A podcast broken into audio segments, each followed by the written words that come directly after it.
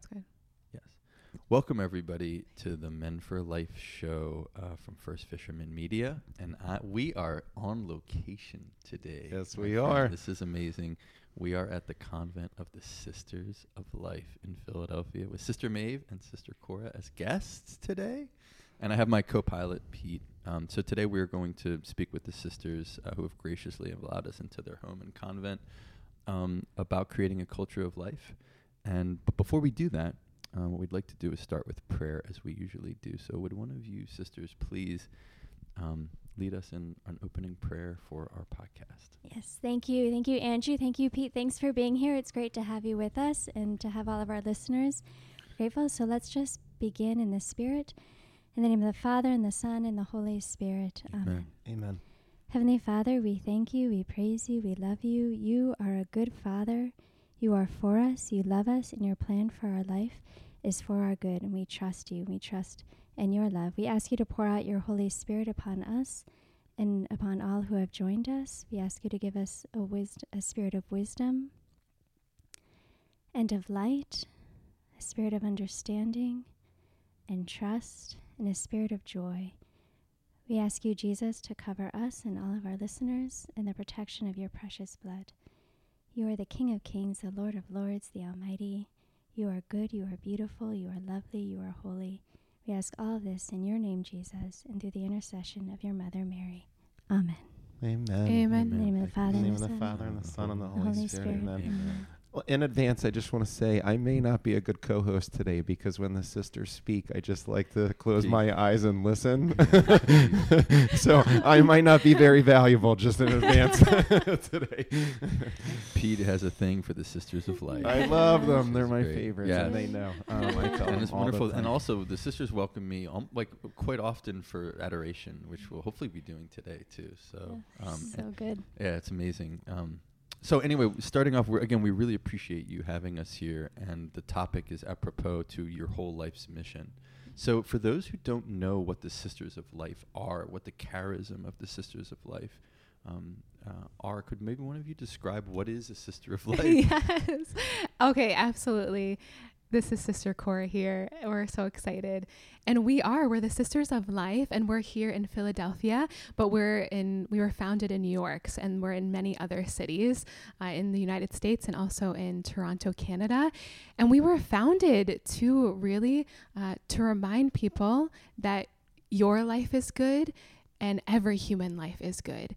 And today in our society in our culture it's easy to forget that right it's uh, you know where we can forget that in the darkness or uh, in the fears or anxieties uh, we can kind of get swept up but we are here to be as as lights uh, the light of christ to others.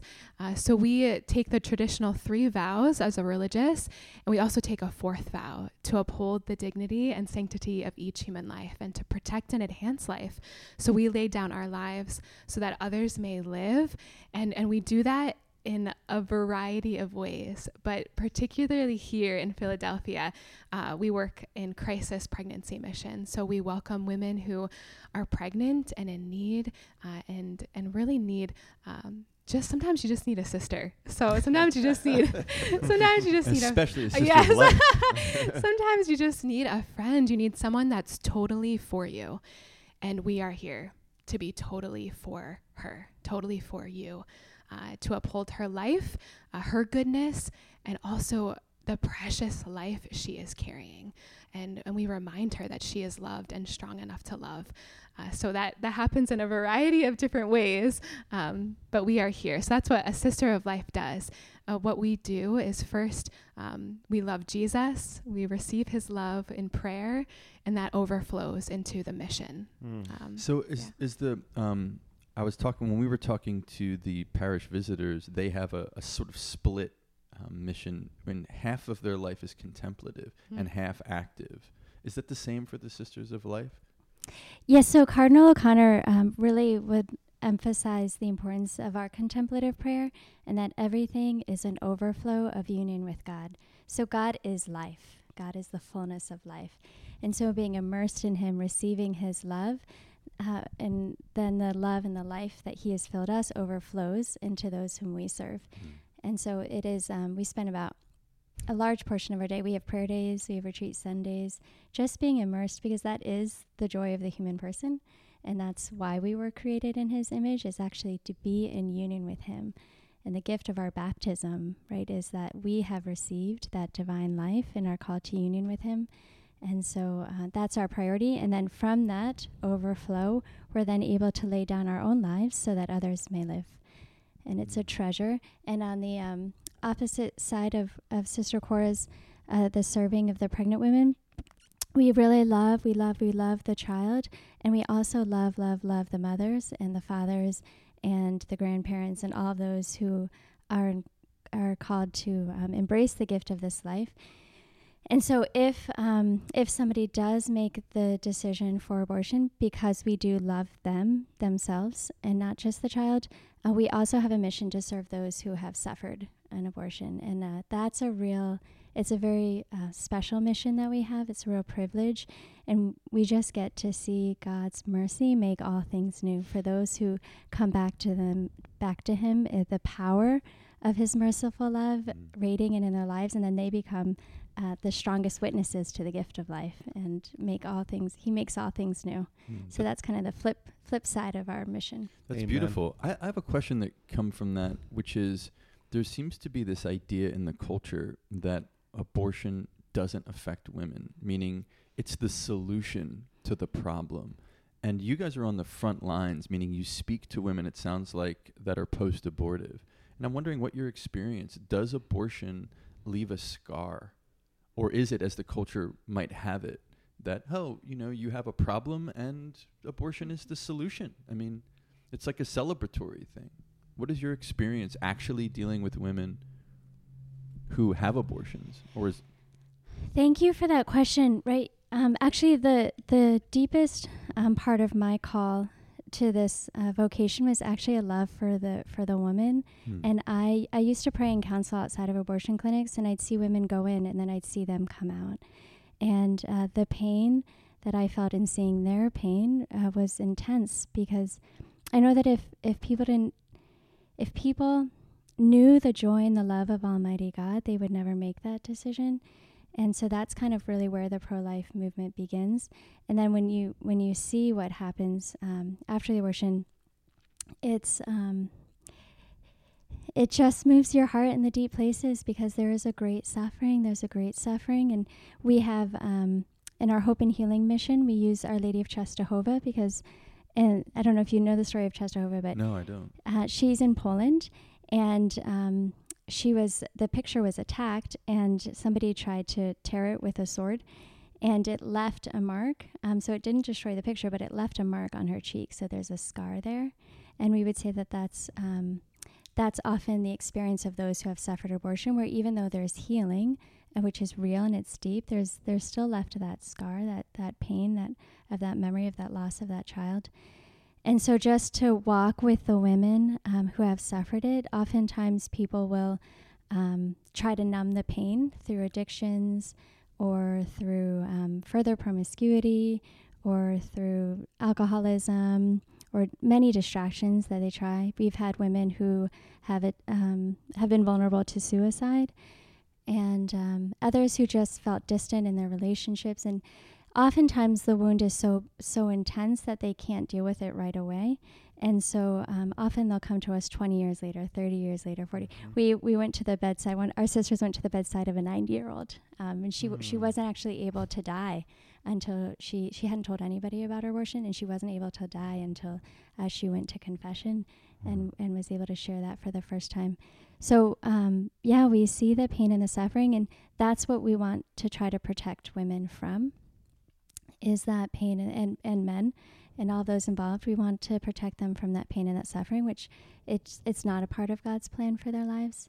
And on the other side of it, we uh, with the women that we've walked who are vulnerable to abortion, the power and the healing that this baby brings into their lives is stunning. It's stunning. Mm. So the lie is that if I have the abortion, um, everything will go back to normal, and I can just get back to my life. But um, in reality, it, it destroys my future and, until I, I come back to the Lord and, and seek His healing. And the truth is, is that God is the author of all life. God is the author of all life, and He has a plan for this life. And not just for this life, but He has entrusted this child to this mother and father for a reason, because He knows that this child will be a blessing. That he wants to draw these parents out of the cycle that they're in, that, that brought them to this place. He wants to draw them out of that cycle and to bring healing and peace to their hearts. And so when women are able to say yes, um, then they're able to enter this whole journey, this whole adventure of new life with the, with the Lord. To support what Sister just said, it dawned on me a long time ago, but it definitely is is um, shows up even very very deeply now for me as our children are getting older. Um, having our children healed me, sister, sisters, Mm-hmm. and Yes. I I know that even more so than than a purer love through engagement and marriage with Trisha, Mm-hmm. them her carrying the child and them being born and a love that I had never felt in my heart for anyone or anything. And I still distinctly remember going to my parents' house when she got pregnant again, right at, when she, Trisha, got pregnant again right away. Um, and I said, Mom, I don't know if I'm going to be able to love the new baby as much as I love Petey. And Wow. I, I said, I'm actually nervous, mom. And, uh, you know, I'm one of What do I four. And like my mom is like, she's not a sister of life, but I think she could, could be. She's like, a, she's a little saint. And, uh, and she was like, "Oh, honey, don't worry. God just expands your heart to make it big mm. enough for the next one when they mm. come, and then the next one." And I was li- like, such a simple thing that mom told me at the at the you know the kitchen table, but I said, "Okay, well, I'll trust in that." And mm-hmm. then Nikki came, and it was exactly what my mom mm-hmm. said. As now my heart grew, and I loved him as very much. They healed me, Yeah. Mm-hmm. and Yeah. it's what you just described, sister. That's not by accident. God designed that for us to give that gift to us so that mm-hmm. He could create something in our hearts that isn't there mm. yet. As opposed to a wound, He's going to create a grace. I mm-hmm. felt it. I know mm-hmm. exactly what you're talking about. Yeah. So anyway, I just wanted to sh- sh- add God. some Yeah. add some legs that. to what Yeah. Sister was saying. You know? I love what you said. Um, he wants to give me a grace instead of a wound. yeah, Yeah, and that's our Father. yeah. Yeah. It's and that's that's what you are.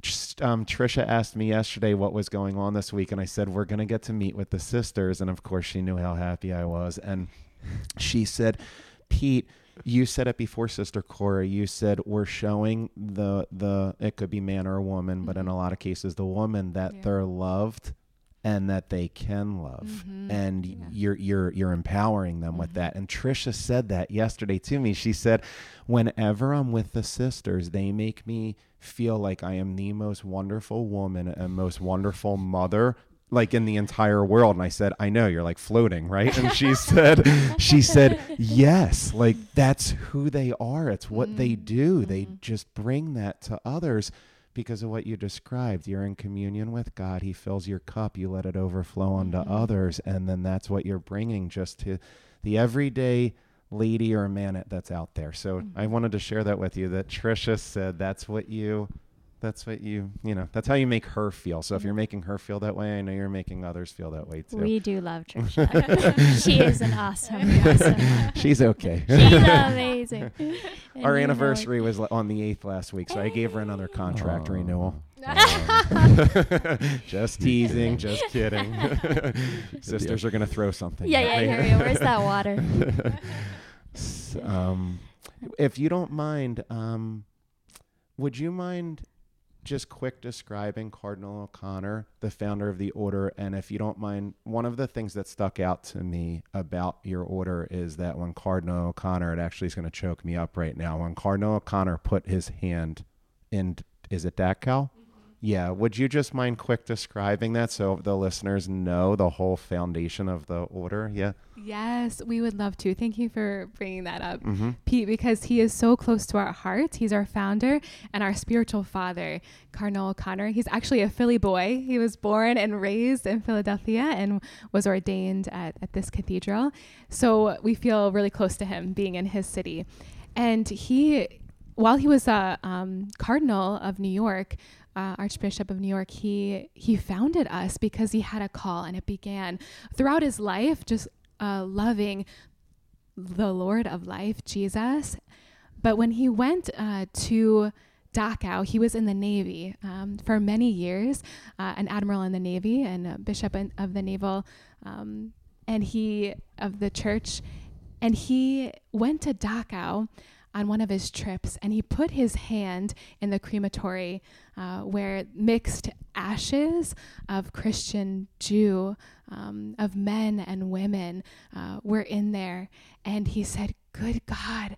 How can one human being do this to another human being?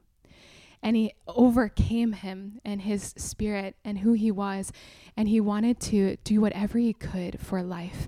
And he wanted to. Um, he wanted to help others uh, see that dignity because he knew that in abortion, um, not millions of children were being killed, but Jesus Christ was being killed over and over again. And he wanted to uh, to be um, that that light and that voice for the voiceless. So he had this inspiration uh, that there must be a community of women religious who uh, give their lives um, in prayer and fasting. So again, that's what we were talking about if, of prayer, our whole being being centered in Jesus, and then also fasting, and that there's power in fasting, uh, and and the Lord, um, the Lord sees that offering and it's multiplied. Um, but to fast so, so that others may uh, may have life was really important, and he got it from the Gospel of Mark. You know, only this demon could be cast out by prayer and fasting. So, uh, so Cardinal O'Connor um, was a prayerful man and also a man uh, of, of, beautiful words, and he was able to inspire um, from the Holy Spirit um, women religious this community. And a sister's word on the Holy Spirit in the beginning um, he would often say that if this is of the Holy Spirit, it will work out, and if not, it won't. And he said, um, the first retreat, he said, I would like to welcome you to this retreat to discern if you are called to a non existent religious community. and he's like, I don't know where this is going to go, basically. And what really has moved me of late about this um, beginning of our community is one, that it was born out of suffering. So it was born out of death, really, and the suffering and the death, and that his fidelity to the charism um, gave meaning to their death, and that this God transformed this place of Calvary into the resurrection, into new life in the beginnings of our community, and that is our hope and healing mission, where it's like the suffering and the and the death um, of the of the, the spiritual suffering and then the death of the children is actually um, the reason that so many people have heard the gospel of life mm. because of the founding of the community and heard that their life matters and that they are loved and that God's mercy reaches into the deepest places of our hearts. And then the vulnerability of the community in the beginning is very much like the vulnerability of a mother, where she doesn't know where this is going to go. She, this is totally unexpected. This was a surprise to Cardinal O'Connor. He was shocked at people. Um, he sent out an ad in the in the newspaper that said "Help Wanted Sisters of Life." That was the beginning of our community. oh and he had no idea where it was going to go. I mean, the whole thing was crazy. And it was very much like they didn't know. They were living uh, with another religious community whom you had inter- uh, interviewed earlier, the parish visitors. So they had they had to live with another in another person's home, be raised by them. I mean, it was really. Um, just how closely linked it was to our, our charism is a sign that those who are called to serve the culture of life are actually invited to enter into the suffering and the struggles of those whom they serve and to bring love and light into those places by first living it themselves. I've said publicly several times, and I know you sisters have heard me, that I feel it in my heart that I think that Jesus may, God Himself may have used Cardinal O'Connor as an instrument mm-hmm. to give our church back to our herself mm-hmm. through the sisters mm-hmm. of life and through this because of what you just described sisters there's something unique about this is we're talking about an order that was born out of suffering mm-hmm. out of death out of calvary essentially like yeah. you said um, I don't know. I don't know if that's some mystic supernatural thought that like God decided to give me. I don't think so because I'm just Pete, so I don't have uh, that kind of. Uh, but I, I, all kidding aside, I feel that in my heart that there's all of our religious are wonderful, but there's something really, really special and you know how much I love Mother Teresa and the Missionaries of Charity until I finally got to meet you. There's something very unique and special about this. And it's something, if we read the writings of Pope John Paul II, which I incidentally just learned that he and Cardinal O'Connor were good friends. Buddy buddies. yes. and if we read his writings like Evangelium Vitae and the Gospel, you know, the Gospel of Life and other, it's this is a writing for all times of Christianity. Exactly, It's a time for now, a thousand years ago, and a thousand years from now. This is our true faith, mm-hmm. right? yes. Mm-hmm. Yes. I anyway, I don't. He is the Lord of life. Yeah. yeah. Yeah, He's Can- it, life. seems to me also the idea because I spend a lot of time outside of the clinics as well, and it seems to me as a sort of flashpoint in this culture war, and it's because Mhm. the devil, what he Mhm. hates most Mm. is incarnation, life Yes. itself. Yes. Mhm. So that's where that's like this is the front line Mhm. of between life and death because the devil does not want the the, fru- the human life to come to fruition. He wants you know every as the, as in, they said in, in as the devil said in um, Goethe's play, everything that exists should perish. Mhm. You know, like life itself is not worthy of life. Mhm. Yes, so maybe that's, that's why, why, I feel this, Andrew, Yeah. is because I know that this is like the literal like source point. You Mhm. Right, know, exactly. This of is the what front the line exactly. yeah that the devil hates the most is this. Maybe that's why Yeah, human fe- life yeah. coming to be, like to Right. be allowed Absolutely. to live. And I think it's the whole thing wrapped up because, as we were speaking earlier, where the the um, crisis pregnancy doesn't begin when the woman gets pregnant. It's actually everything leading up to that. Mhm. It's all Mm. the the destructive choices that often lead to it, on on both the part of the men and the women. And you can see how the whole thing is tied together. Where um, you're right, he does. He hates the flesh. He hates the flesh. He hate that. He hates that Jesus took on flesh and so it's human life is the is the epitome of it that he wants to destroy but he also wants to destroy um, the gift of our loving through our bodies because that's what the human person can do that no other creature can do is to love god through the body and so he and that's what jesus came to do and so he can't kind of hit god directly and so he wants to do it uh, through us. And so leading us to to actually despise our bodies or to separate ourselves from our bodies or to hurt our bodies and and so to hurt our hearts and our spirits through the bodies is kind of his main tactic you can see uh, right now in our culture and it just kind of grows and gets gets bigger and bigger.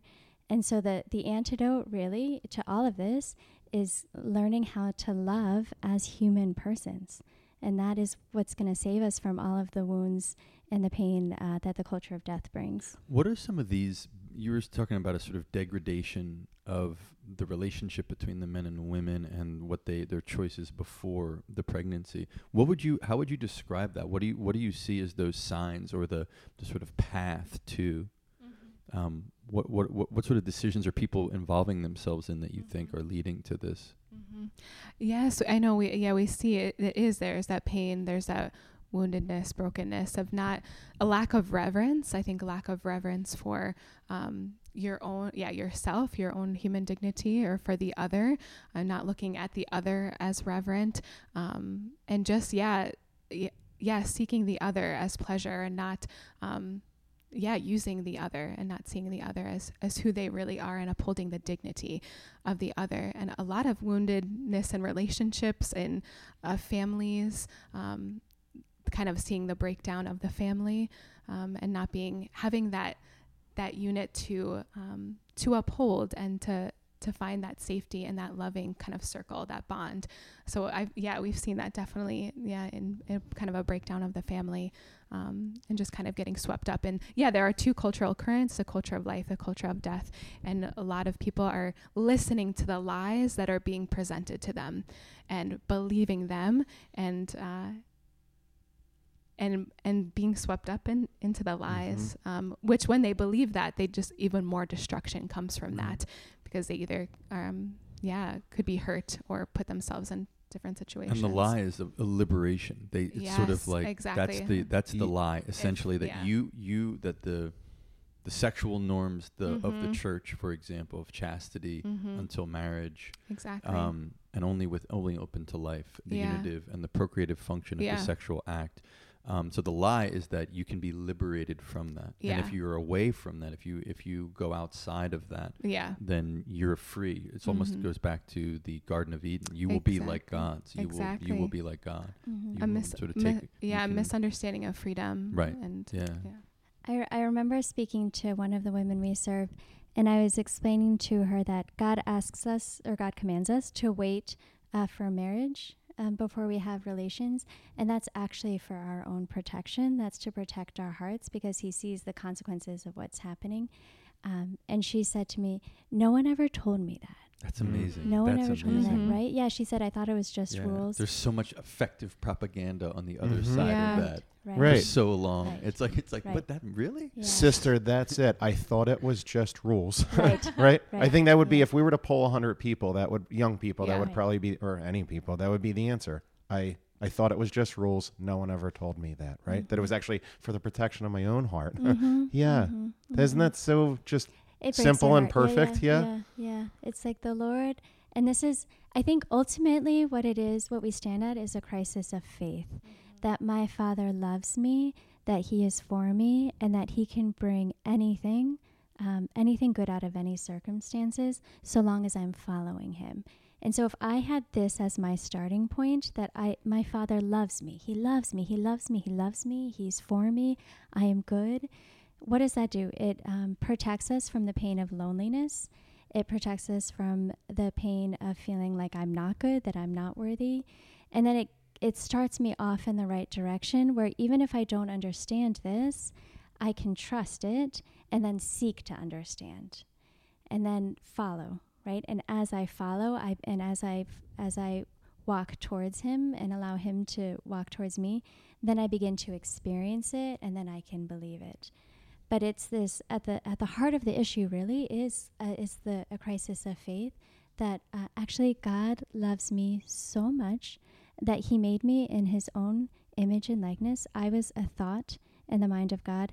God delighted in this thought and then he literally breathed me into existence through the gift of his spirit and has called me to himself to be happy forever and this is the way towards that happiness and if i could really believe that and to begin that first step of faith, then I can encounter and know that, yes, this is true. Literally breathed us. So for any of our listeners who don't fully understand scripturally what we are referring to, Yes. in the Hebrew that would be a nephesh because God did not breathe a nephesh into the cattle or the creepy crawly things, uh, the animals of the earth, or into the ocean or the trees or into the the soil that Adam was tilling. He only breathed the nephesh, which is a soul, into Mhm. Adam and Eve. Mhm. Uh, Andrew, what you said was actually um, it's it's brilliant and perfect. It's the culture's being taught the opposite, and if we were to poll young people, that's what we're finding with all of them right Mhm. now. Currently, also is they're being taught this fake liberation, and um, it's it's it's truly unfortunate. Um, Mary, I was listening to Mary Eberstadt on the way down. She's Do you know? amazing. Yeah. You know? yeah, I love. Yeah, she's great. and the CD was called um, "Was the Sexual Revolution Good for Women?" Mm. Sisters. Yeah. the Sisters Okay, of Life we'll vote give no you each that. one minute. Go. if you're not, Get me if you're started. not- yeah, if you're not, if you're not, you guys can't see this, but the Sisters of Life are voting no. Would you like to comment on that? Has it been good for women? Yeah, go for it. Has the has the has you know um, I so when I was in high school, I was a little bit of a tomboy. Um, I pl- I loved soccer, soccer since second grade up. I ran track. Uh, I thought I was pretty tough, and I was. we don't believe it, sister. and I remember, um, I remember I was going, I was preparing for a trip to the Holy Land, and I remember um, this guy. I, g- I went to public school, and so I, I hadn't encountered gentlemen yet. And um, I remember this guy offered to help me carry something that was relatively heavy, and I. I said no, I can do it, and I didn't let him carry it. and um, I didn't like pink, I didn't like skirts, I didn't like flowers, or any of that. And then I ended up going on this trip. They were all homeschooled boys. There was 17 in one family, and the only the other one only had eight. And so we, we went to the Land. They would pull open your chair, they would pour your water, they'd order for you. I mean, it was like nothing I'd ever experienced. And little by little, the wall around my heart started to crumble. And I began to really experience the gift and dignity of my femininity. Hmm. That actually, um, the reverence with which they treated me, that I was good. And then all of a sudden, I was like wearing skirts and telling my guy friends that they had to hold the door for me, which they loved to do. Yes. Which they loved to do. And, um, and I, I think the I think the greatest sorrow of the of the movement is that it told women that in order to be of value they had to be like men, mm-hmm. and that just makes me mad. That actually like I am a gift. Like womanhood, femininity is a gift, and if you take out women from society, you take out society's heart. And I think we're actually seeing the consequences of this is that society has lost its heart. It's lost its empathy. It's lost its being with. It's lost its compassion. And that's why you have a rise in addictions, a rise in alcoholism, a rise in, in um, just these broken families, these children who feel alone, who feel unsafe, who feel insecure. It's because a mother's heart has been taken out of the culture. And that causes uh, profound suffering in the human person. Whoa, I just feel like a wave of truth just Mhm. came. Thank you, sister. Yeah. sister Cora. Yes. Yes, tough act to yes. follow. I know. But it's it's true. Sister Maeve, thank you. It is so true because we there is it's the feminine genius that I feel like is is being taken away. You know, we have the it's it's there's beauty, um, there's life. Like we literally have the capacity to carry and nourish life within us, and that is is being taken away. There is a particular attack attack on femininity. Um, there is there's a there's that war, and um, because the because the evil one knows that there is beauty and there is power in our feminine genius, and he he, he wants to corrupt that and and harm that, and and uh, so we see that the beauty of the the feminine heart and the feminine genius, and and the balance that that brings to the world, to the church. So so we stand at, with Mary as our model. You know, as sisters of life, we look to the Blessed Mother, who is the most beautiful woman, and we learn from her feminine genius uh, to to um, in reparation for what's happening in our culture. Uh, so we live that um, all the more, and we we are mothers to to anyone that we meet. We are sisters, we are daughters, and that's who we are. And I think I was just thinking about an experience we had. We were doing one of our rosary walks uh, where we walk throughout the streets of Philadelphia, and we were in one of uh, the the parts of Philadelphia in Kensington, and we had extra flowers from a party, uh, extra flowers. And you know what? We were, we were like, let's go pass out these flowers to the women that we see out in Kensington. And it was, I think, a powerful experience to pass out sunflowers or roses to these women that that are on, on the streets and it was a powerful witness for me that we need um, there needs to be more. It uplifted their eyes from the streets and it reminded them that they are beautiful and that they are worthy and that they are seen. And i think yeah we need to have more of that reminder of the beauty uh, in, in our world Well followed. Yeah, amazing. amen I was on. The I was beauty of actually. the nature. Go ahead, Andrew. I'm sorry. Petey, let me. Uh, yeah. uh, Can you say something? Just make Yes. sure you're going. Okay, Yes, you're am I on? Okay, yeah, you're good. Okay. Um, yeah, Sister Cora was. I, I went on one of your rosary walks around here, and you actually were very helpful to me, reminding me of what the rosary, how to say the rosary. How to pray the rosary. Right, right. So Sister Cora was like whispering in my ear. Okay, now it's the now, now it's the whole hail mary Hail Mary part. Because I I'm new. at Yes. all this. So very helpful. Um, I'm curious. I have a question for you. So, um, Can I follow that up real fast? sure, go ahead. Before your question, don't lose your question, please. Yes, yes, yes. And it that's the visual reminder of the beauty, the flower, right? Ladies are flowers. And Pete McHugh, if you haven't heard that episode, please listen to Pete McHugh. Amazing episode. Yeah, Immaculata University student I was with, he and John McKeeb. And Pete said this, and I just wanted to echo what both of you said, sisters. He said, Women are already on a higher level than men, they can carry life. I, I mean, I sorry guys, sorry men. I know this is the Men for Life show, but but they're already on a higher level. We can't do that as men. So what you describe, sister, instead of women trying to dummy themselves down to men, like, oh, I want to be like men, you're actually lowering yourself.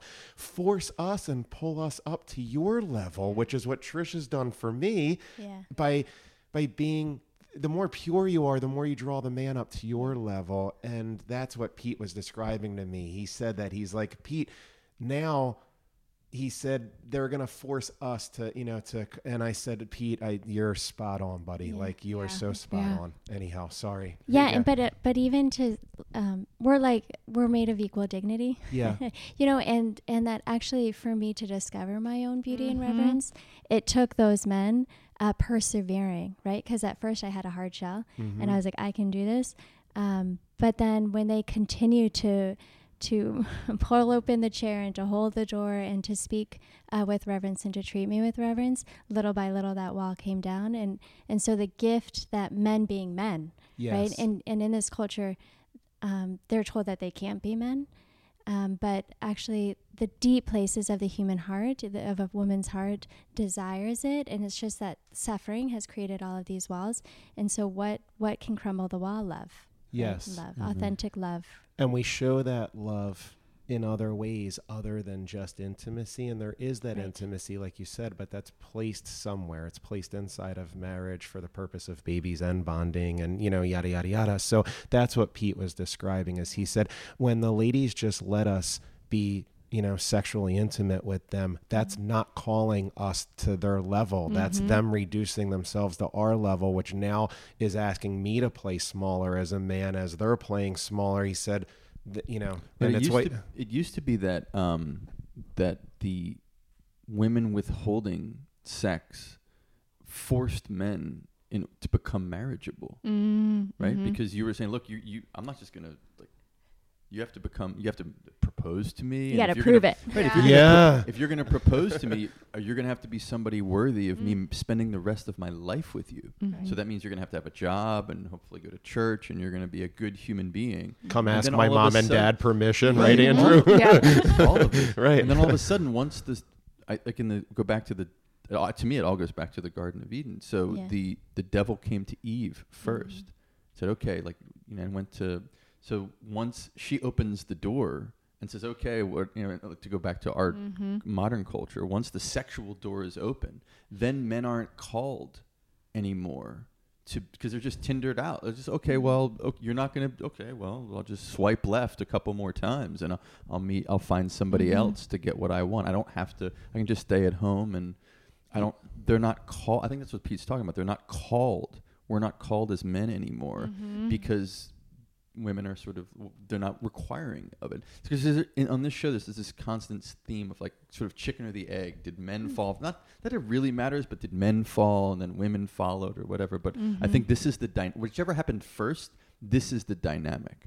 That once you open this sort of sexual marketplace Mhm. women are degraded Yeah. because they try to become like men and men aren't called to be men because we're saying called- yeah we're saying oh you're giving me the fruit all You're- that looks good Right. pleasing and desirable Right. i'll take it you know Yeah, why would i yeah. Why? Why should I? Why should I be? Why should I hold? Why? Sh- I don't have to do anything. It's the opposite of Proverbs twenty-seven seventeen. The iron sharpens iron. It's the Mhm. opposite. So we have an ability to sharpen each other, uh, you know, and make Right, each other right. stronger. And, and instead, we have this society, as you were describing, sisters, of actually pulling the woman out of society, which is then pulling the man out of society. And here we are. It's 2022. We don't have true femininity or true masculinity It's a- anymore. No. Yeah. Perversion. Yeah, and hence the attack on the family, Mhm. which is what Pope John Paul II described as the, you know, the the demise of society. But the anecdote, as you described, is marriage and family. Of course, vocations, it's no questions, but marriage and family,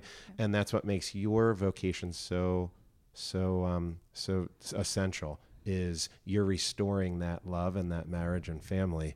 You had an important question. I interrupted, and. Oh, if no. you don't remember, I have one. Go if do it. it's okay, yeah, sisters, this is important. We have what you described. We have this this epidemic now of abortion. Forty-two million babies were aborted last year around the globe.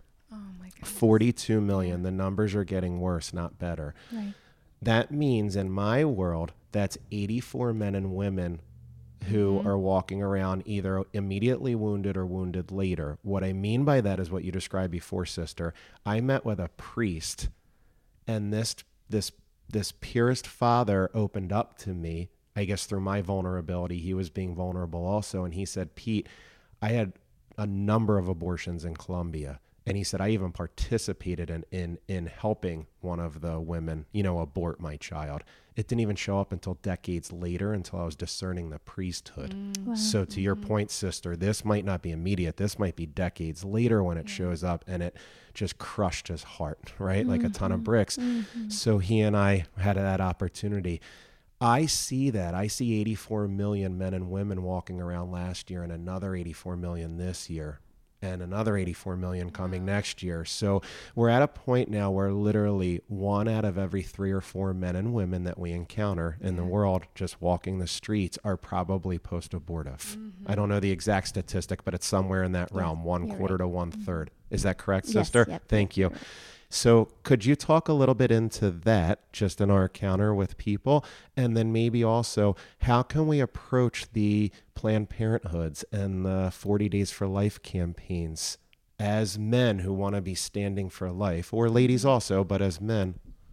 So, could you talk a little bit into that of our, our encounter with other human Yes. beings, knowing that there's these people are more than likely wounded, Yeah. and that um, and and how we need to be at these 40 days for life because i think in recent light of events people are wondering what should we what should it look like out there when we're when we're at out front of an abortion clinic Yes. No, thank you.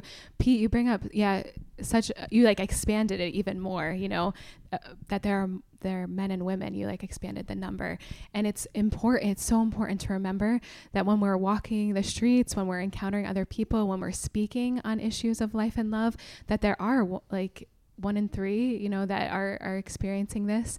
And we speak into those, these issues uh, with compassion, with tenderness and love and mercy, and always uh, bringing Jesus's love and mercy, because he there is nothing, um, nothing too far gone for him. He is he is here uh, to walk with us, and the darkness is not dark for him. Psalm one thirty nine, you know, it's not dark for him, and he is the light. So we always speak into these issues or these encounters um, with compassion, with invitation and with love. And that's when we when we stand outside and are that witness outside of an, a clin- clinic or if we're praying uh, we're we're always remembering that we we are his vessel of light and love and invitation for him. So um, it's always about prayer and um, and keeping the lord with us. Like do we have jesus christ in us? And are we sharing that with the other? Because there are wounds there are deep deep wounds that people think are um, irreconcilable. They think that this I'm too far gone for this, but that's not him. That's not Jesus. That's not who I know. Uh, so we always bring that invitation with us. yeah almost like the wound isn't there sister or it is there Yeah. but it can't be reconciled yeah, they believe know? that they're Yeah. too too lost or it's or too deep or it could never be looked at or they want to keep it in the dark because they're so ashamed. Mhm. But that's Shame. not who that's not Jesus I know. Um, yeah. thank you yes sister thank you And it really, it's a work of the Holy Spirit, Mhm. right? Um, because you want to speak the truth, because many also are told that they shouldn't be suffering. And so then they're confused because, like, why does this hurt so much when society tells me it shouldn't? So then that leads them to a real place of uh, loneliness Uh, um, and isolation. And, um, and you also want to speak the truth so that people can be spared the pain of abortion, um, but to do so with mercy and with love and with tenderness, and always having the focus on, right, this is God's desire for you because He loves you and He wants to protect you from that pain. Um, so it's, um, it's, a, it's a work of the Holy Spirit, first and foremost. And uh, that is especially true outside of the abortion clinics. Um, there was this really amazing priest, Monsignor Reilly, who changed my life. And he would say, you know, if babies were being thrown overboard a ship, like you would be there, right, to try to stop it. And he said, so where are the people? Why aren't they praying outside the abortion clinics and doing everything that they can to to stop this? Um, but he would say, when you go there, you're going to Calvary. You know, and there were there were only a few uh, who had the courage and the love to stand by Jesus at the cross. And uh, if the Lord's calling you, you don't want to run away, but you want to be there with Him. And you want to be there with Him as John and Mary were with Him. And how were they with Him? He, they were there as a presence of love. They were there first and foremost as a presence of love. You are bringing love to Calvary. You're bringing love to Calvary, and you're bringing, with that love, you're bringing hope and light. And so, the huge part of the whole culture of life is actually my own interior conversion is me myself allowing the culture of life to penetrate my own heart. Do i believe that i am loved? Do i believe that i am called? Do i believe that my life is good? Do i believe and and do i have faith of the in the lord as i face my own crosses? And then having been converted in that truth then I can speak it with confidence, with love, and also with compassion because I understand my own struggles and my own temptations and my own fears. And it's the same that they're experiencing, only in different circumstances. So I can go there with compassion and with love in the spirit of Mary and John to be present uh, to Jesus, who is on the cross.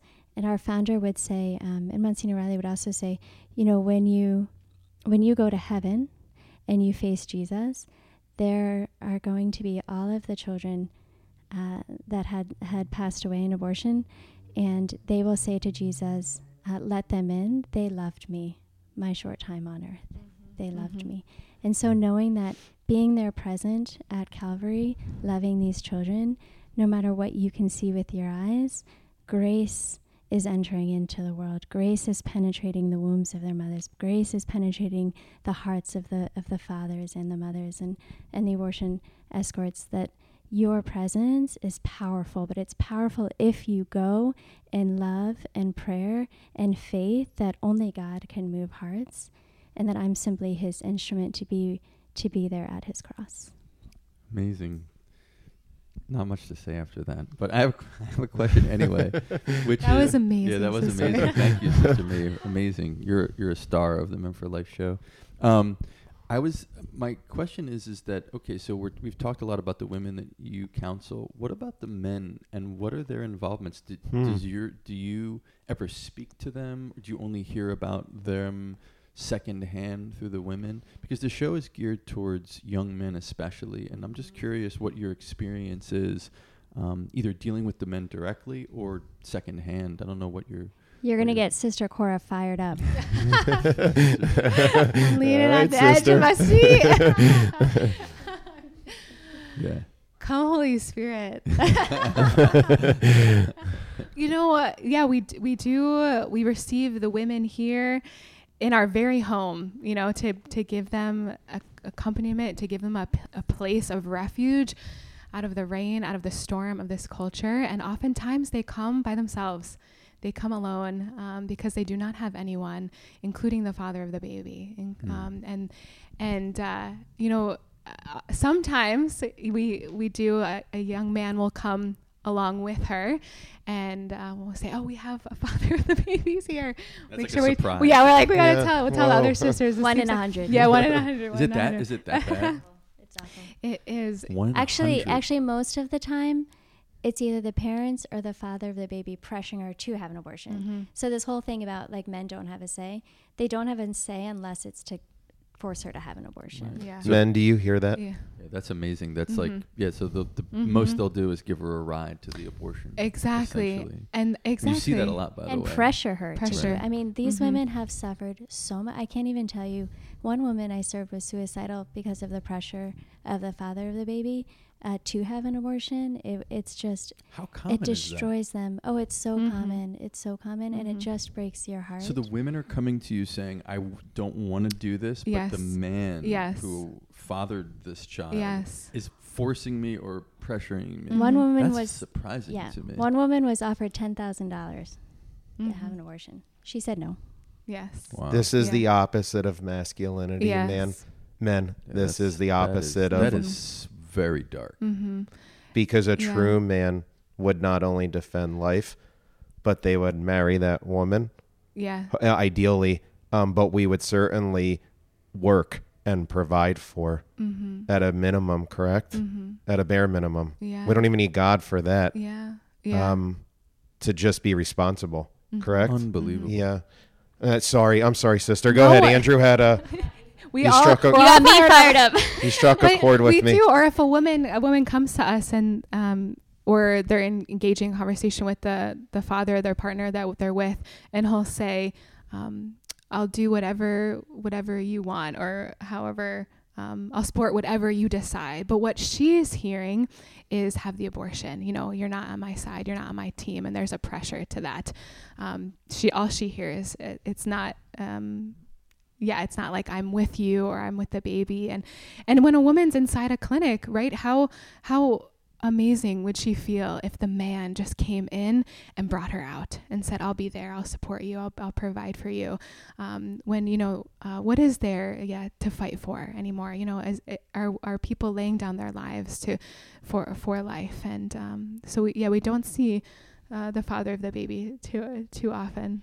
And you want to, you know, when the men speak, you want to do it with love. And like Sister was saying, like, we can do this, right? You're not alone. And even if you're not the father of the baby, there's a, a there's an incredible power um, in in the strength of man. It's like deep down in woman's heart, no matter how much she rebels and, and says no, um, she is moved. She's moved by a man who will be a man and stand up and protect and be for her it it's just it's what the deepest desire. I there was one woman i know who was in uh, an abusive relationship and the man wasn't a man. He was awful to her and um and then he made her feel like she had to be tough that she had to fight for herself and she had to be independent. She had to make it in the world because she wanted to prove that uh, she was worthy.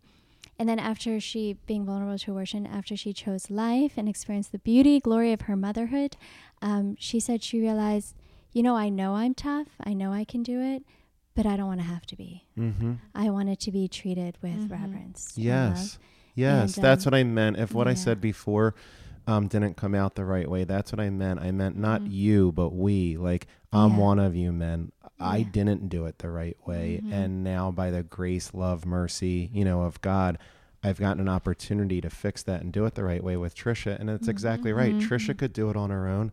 She was going back to Villanova for her nurse practitioner. Like she Mhm. could be that strong doctor woman who raises her kids and doesn't need no man, you know. Excuse the, you know, the uh, slang, but but that's not she by her being more of a woman, it actually called me to my masculinity, my She my, shouldn't have to. my exactly. Yeah. She shouldn't have to. Yeah. I should be She there to be stronger, and that's you just described it beautifully and perfectly. So Mm-hmm. that's what we're looking for, men. That's the goal. The goal is for us to allow women to be women and us to be good, strong Amen. men. Right, Andrew? Amen. That's the Mhm. purpose of this. Yes, yeah, to be called higher, yeah. There Yeah. was um there was a woman we were serving and the sisters were telling her, you know, like you can do it, we believe in you, you know, and it was going in one ear and, and out the other. And then um, she we connected her to her lawyer because she needed uh, to speak with him for some advice. And as she turned around to leave, he said, "I just want you to know that I believe in what you're doing." And that just like melted down. She's like, Oh. he believes in me. I can do it. Here it was. She didn't even know the man, right? He believes in me. I can do it. Let's let's go. And the sisters were like, yeah, we said we've been saying that the whole time, but to hear it come from a man, yeah. it just touched her in a different Yeah. way, Mm-hmm. and it gave her the strength. And so, the power of men to affirm women in their motherhood, in their capacity, in their goodness, in their beauty is life giving. It's life giving and it's deeply, deeply, deeply healing uh, Mhm. for her heart. I can't tell you how many um, like homilies or conferences I've heard where a man has apologized to women on behalf of men and tears, tears, tears, tears. The healing, the power of healing, of being authentically loved. As you said, it, not in intimate relationship um, relations, but actually just in in words of affirmation and signs of sacrifices and in little ways that he reverences her is just. I mean, it transformed my own life, um, but especially women who have been wounded. It's it's just stunning. That's our Yeah. true complementarity, Yeah. right? Mhm. Yeah. Yeah. Complementarity. Yeah. Exactly. The balance. It's beautiful. Um, we're gonna because of uh, the time, we're probably going to uh, to land this ship, and so I just wanted to because we have adoration soon. and we gotta, Are we allowed to ask one last final Sure, question? Go ahead. All right. Absolutely. All right. Speed speed uh speed question. Big question round. Sisters with the with just the I don't think there's ever been more of a polarization or division in society that we have right now. And we've actually taken this issue and politicized it, the issue of life, which is insanity. Mm-hmm. Um, since a lot of, for listeners who are up against this, that consider themselves on the front lines of the spiritual battle, mm-hmm. especially out at, you know, our crisis pregnancy centers, our 40 Days for Life mm-hmm. campaigns, out in front of the abortion centers, they're, they're, they're, seeing this just hatred and vitriol from the other side where it's just i mean the shouting in your faces and and, and we um my son and daughter couldn't believe the crude comments that were made to you last weekend and to the seminarians and priests. So mm-hmm. When we're up against that because that's just an attack um w- I know that you had referenced Calvary and Mary and Jesus, but just to reiterate that for for listeners is what would what would Jesus, what would Cardinal O'Connor, what would the Sisters of Life like us to do when we're when we're you know whatever you want to call it, being persecuted, being attacked, you know, out there. Um, the image that always comes to my mind is the silent lamb, and that uh, Hmm. We are up against um, not human flesh. This isn't against flesh, uh, human flesh. It's against principalities and powers, and Jesus knew that at Calvary. He knew that, and that's what we have to know. And that the best thing that we can do is to love, is to be silent lambs that love those who persecute us. And the disciples rejoiced. They rejoiced to suffer for the name. And so, actually, it should fill us with tremendous joy that we get to suffer for Jesus. We get to be conformed to Jesus. And Jesus' heart was always, always, always one of love and mercy.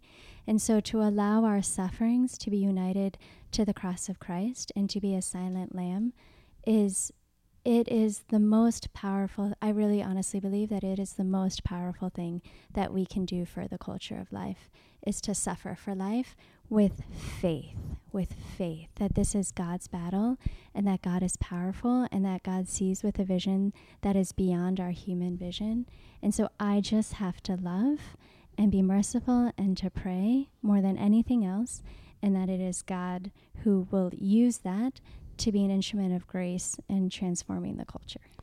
Sister Maeve is often nickni- nicknamed Sister Trouble, and that's because she's trouble for the devil, and that is I it. love it. Sister Cora, That's did you want to add to that on our just our? Thank you. No, thank you. That is, yeah, exactly. I love it. It's God. What she said, Sister Maeve said, it's God's battle, and we we are here to you know to stand for life and to be present, uh, and to be a loving witness. Uh, yeah, prayer. Amen. Can't underestimate it. Could you maybe lead us out in prayer? And again, thank you both so Mhm. much for inviting us into your home and spending the time with us today and talking to um, the many thousands of people who will hear this. Mm-hmm. That's my- We got almost eight billion people that are going to listen into th- this Right, right. episode across Just the globe. the uh, that the Holy Spirit will hopefully use this and to touch somebody's heart. All kidding Change. aside, Andrew, we now have multiple content uh, continents right, and uh, right. countries who That's have right. uh, heard the right. show. That's Whoa, right. Yeah. this is a big Magic- deal. the magic of technology. Good So job, anyway, Jesus. awesome. Thank you so much. All right. Name of the Father, Son, Holy Spirit. Amen. Heavenly Father, we thank you and we praise you for this conversation. We thank you for this opportunity to speak more deeply about your plan for life and love. We thank you so much for your abundant graces, for your presence, for your healing, for your mercy, for your life. We thank you for your Son, Jesus Christ. We thank you for the Blessed Mother, for her model of life and love. And we pray, Hail Mary, full of grace, the Lord is with thee. Blessed art thou among women, and blessed is the fruit of thy womb, Jesus. Holy Mary, Mother of God, pray for us sinners, now and at the hour of our death. Amen. Amen. In the name of the Father, and the Son, and the Holy Spirit. Amen. Amen. Amen. Thank you for you so having much, us. sisters. Thank you. Men for Life signing off.